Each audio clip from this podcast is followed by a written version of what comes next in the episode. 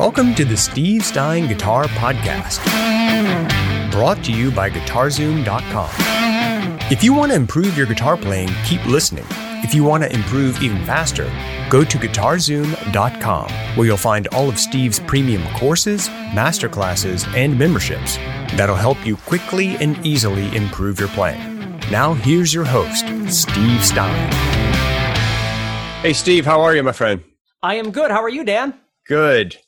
And thanks to everybody for joining us. Really super stoked that you're here to be with us on our next installment of the Music Theory Workshop. Today, we're going to be talking about intervals. Super critical to understand intervals because it's related to chords. It's related to scales. It's how chords are built. Arpeggios, it's really critical to understand. If you get this one thing, it can clarify a lot of things in your mind. So thanks for being here, everybody. Really appreciate it. If you have comments, questions, please post those in the old comment box. If you, wherever you're watching this, if you could subscribe, turn on notifications, make sure you subscribe to the YouTube thing. If you're watching on YouTube, make sure you subscribe and turn the notifications on so you can be notified every time we produce a new one of these. We're doing a whole series. It's called the Music Theory Workshop Series. Everything you're going to be learning today, guys, is covered in Steve's Music Theory Masterclass, which is available at GuitarZoom.com. It is a classic, what we call flagship course that people just absolutely love, everybody who's enrolled in it. So if you've always been wanting to buckle down and learn music theory from A to Z, from the ground up, Steve's Music Theory Masterclass is the thing for you. Today, we're covering intervals. And if you got questions, guys, make sure you put it in the box there, and we will try our best to help you out. And by the way, if anybody could just pop in the old comments, GuitarZoom.com, so anybody who wants to go check that out can. That would be super helpful to us as well. I'm Dan Denley, founder of GuitarZoom. This is my sidekick, Steve Stein, chief guitarist in residence and instructor extraordinaire for 30-something years.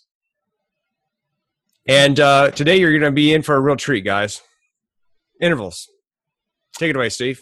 Okay, so what we're going to basically be doing is just trying to learn to understand the names of the intervals and how they apply on the guitar. And of course, you could start anywhere on the guitar. I'm just so it kind of makes sense in terms of my camera angle here, because if I switch my camera angle over here, so you can see that, you're really only seeing this. So I'm going to be at the third fret here, so you can kind of see the intervals that we're talking about back behind here.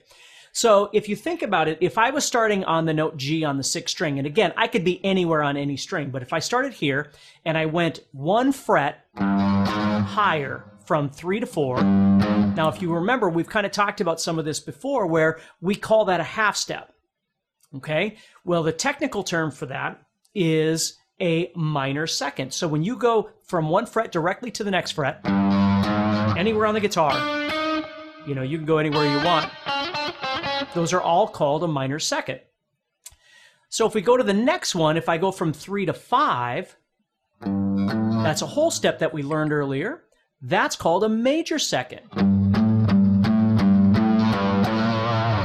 Okay, and then we've got the next one here. We're going to the pinky. Okay, so when I go from first finger to pinky, 3rd fret to 6th fret, now I'm playing what's called a minor third. And we're going to be looking at these, as Dan said, we're going to be looking at these a little bit later in terms of scales and chords and things like that. But that's a minor third. Okay, now here's where it might change a little bit. Now, remember that the guitar is unique. I always think of the guitar when I teach people about the guitar. I always tell them the guitar is kind of like having, because it has 6 strings, it's kind of like having 6 pianos that are off-centered from each other. So instead of just going this way on the piano, you can go this way, but you can go this way too, right? So, for instance, when I get here to this minor third, I'm actually technically, in this case, going from G to B flat or A sharp, whatever you'd like to call that. But if you think about it, I could take that note and put it here.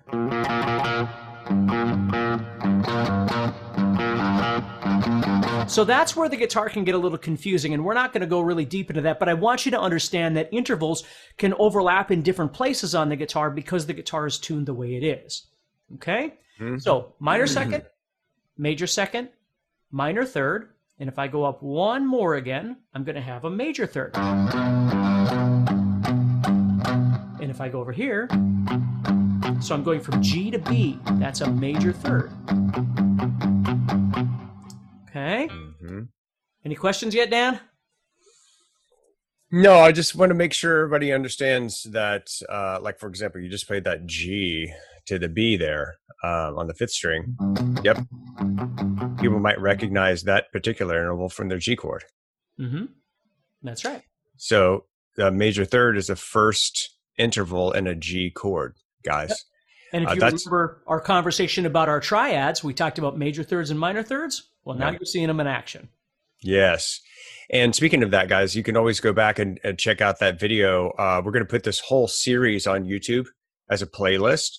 This could be, you can just search up Steve Stein Music Theory Workshop. And we're going to put every single one of these videos in this series there. So if you missed anything, you can always start back at video one and go all the way through. So this major third, we did talk about major thirds and minor thirds in the chord video, and now you're seeing where this, how this is related. When you stack these certain intervals, they produce chords. That's why we're going through all of this. You understand diatonically how these things are built from the root, but then we're going to have another video where we talk about chords and how all the different intervals that make up different types of chords. Okay, so you might be like, why do I need to know this? Just trust me, you need to know this. Right. And here's the other thing too, before we move on, just understand that I'm starting on G, but obviously I could go anywhere I want. I could move up to B, and this is still a minor second. And this is still a major second. And this is still a minor third. And this is still a major third. So it's about the distance between two notes. It's not about what the starting note is called. It doesn't matter if you're starting on G or you're starting on D or you're starting on A. Those series of half steps or whole steps that they're created from gives it its name. So if it's a half step, no matter where you are on a guitar, on a piano, on any instrument, if you play a half step, it's called a minor second. If you play a whole step, it's called a major second. If you play a step and a half, it's called a minor third. If you play two whole steps, it's called a major third. So just think of it that way. So again, I'm just using G as an example, but we could have been anywhere. So let's keep going. So we've got minor second, minor third, major third. Okay, so now we're going to stack them. So I'm on G. Remember, I left off there. Okay, so I did minor second, major second, minor third, which is also here. Major third, which is also here. Okay, so now I'm going to go from here to here. And that's called a perfect fourth. Right underneath that finger is a perfect fourth. Okay, and then when I go to the next one here, that note right there, we're going to come back and talk about some of the different names of these things, but right now I'm calling this a diminished fifth. So I'm going from the root, the G, to the diminished fifth here. Okay, and then my next one would be a perfect fifth. So you have a perfect fourth and a perfect fifth, okay, with the diminished five in the center. And then if I go over to my pinky here, that is a minor sixth. So I have minor second, minor third, or excuse me, major second, sorry about that, minor third, major third, perfect fourth, diminished five, perfect fifth, minor sixth, okay, and then over here would be the major sixth. Now that major sixth is getting a little wide there, so I can take that note and put it right there on the fourth string, and that's a major sixth. And then we have the minor seven. Okay, the major seven. And then the octave. Okay? And those are all the notes within the context of one octave. And of course, those can get repeated in multiple octaves wherever you go. But that's what the first thing is that we want to figure out, is understanding when somebody says something to us like a major seven, we want to know what they're talking about. Okay? And there's two different ways of doing that. Number one is you want to be able to apply it to your guitar. And number two, you want to know what those intervals are in your head. Okay. Mm-hmm. So if we're going to, in just a little bit here, we're going to apply this to the major scale so you can see how all of this actually works, since we've already been talking about the major scale. Nice. But yeah, those are the intervals that we want to start with for sure. I love it. So guys, what we're talking about right here is measuring the distance between any two notes. Okay. And we're measuring the distance between the root note, which in this example that Steve just showed you is G on the sixth string. Okay. So third fret, sixth string, that note is G. And then we're just measuring, well, how far is it from G to an A flat? If you're enjoying this episode and you'd like to support the podcast, go to GuitarZoom.com and consider becoming a premium member. There are 3 memberships to choose from. VIP, which gives you instant access to a library of short but powerful courses, as well as new bite-sized lessons each month. There's also Play Songs, that gives you step-by-step lessons so you can learn to play your favorite songs fast. And finally, there's Masterclass, university-level training on everything from soloing to music theory, from blues to home recording. For more info about these memberships and all the premium courses available to you, go to GuitarZoom.com. Now back to the podcast. G to an A flat. That's a minor second. Okay. And then G to the A. That's your major second. And it's just going up from there. Now, you can't just play. If you play those, it's just it's all the notes of a diatonic scale. And there's different names for these intervals depending on the context. But don't get too hung up on that. So if you're like, well, what about an augmented fourth, or what about? Well, we can talk about that quick so everybody has some reference of those. But if you really think about this right here, what we're playing is the chromatic scale, right? Mm-hmm. This is all the notes that are available. And remember what we talked about if you joined us a while back, where we talked about how the chromatic scale is really just a dictionary of all the notes. This doesn't really make any musical sense as it is right now, just all That's of right. this. We have to pull some of these things out like we did when we created the major scale. And that's the next thing I'm going to show you is if I pull those out and make a major scale out of this, then we're going to see that certain ones of these actually work better together to create things we're familiar with. Do, re, mi, fa, sol, la, ti, do sort of thing. Nice. Okay. So what I think we should do, Steve, is... Why don't we do that? You want to do that in this video, or we'll do it in another video? Well, what you're going to talk about right now? I mean, well, I'm just going to show them which ones they were in the major scale. But if you think we should do it in another video, we certainly can. Well, it's okay. We can do that here. Yeah. Let's do it now then. We got time. All we got is time, brother. Right. Okay. So if we think about this, if we're going from the root to the major second, to the major third, perfect fourth, perfect fifth, major sixth, and major seventh.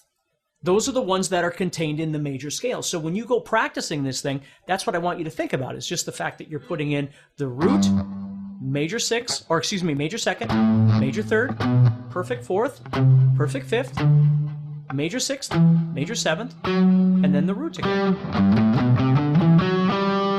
So right there, you can see that those are what we use to create the major scale.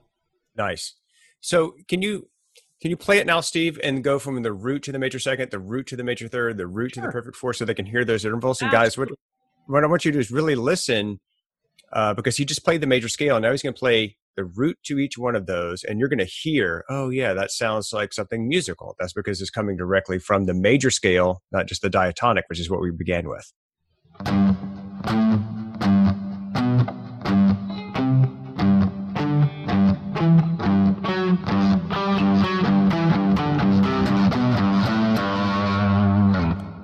Okay. Nice. Remember, I can move this if I want to play this B over here.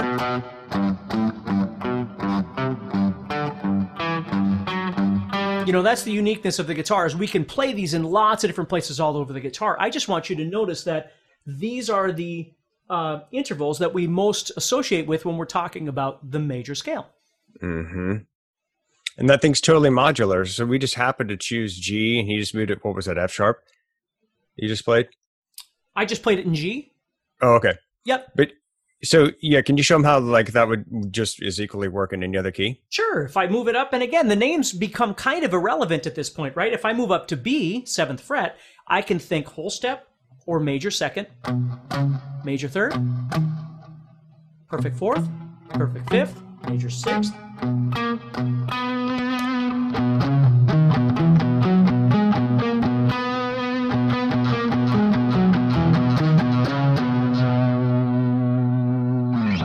And that little exercise, guys, would be a fantastic picking and finger exercise for you to practice. Absolutely. Just all the way up your fretboard and all the way down, even as a sort of warm-up. And if you really want to get crazy with it, actually sing those as you're playing it, because that will help you with your ear training as well. Absolutely. Right? And if you really want to get even crazier, you could go like, you could call out the intervals as you sing them, like major, well, sorry, you're not going to listen to me sing, but just call them. Right. Well, and the cool thing too is that as an exercise, I'll just move back down to G so you can see my hand here. You know, the nice thing is that now if you know where the perfect fifth is, and of course that should remind you of a power chord, right? That's why a power chord is called a G5, because it's telling you it's the G with the fifth, G5. That's why power chords are named the way they are. But now you'd know, for instance, if you knew these intervals, you'd know that you have this diminished 5 below you, right?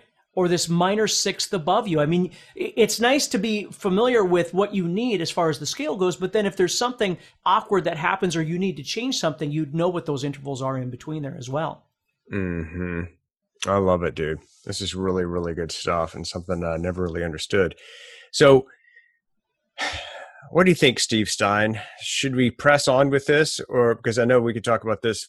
We can go like really, really deep, because all these things, these intervals change depending on the scale that you're in and how you build chords.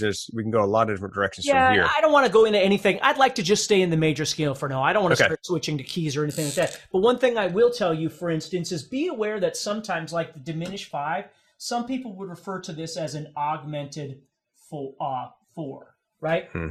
Just sometimes the terminology can be different. So if you're looking at this going, oh, you know, my teacher said it was whatever. There's a lot of different ways that you can approach terminology. Like a real generic terminology that I know, for instance, is the minor 2nd is called a flat 2.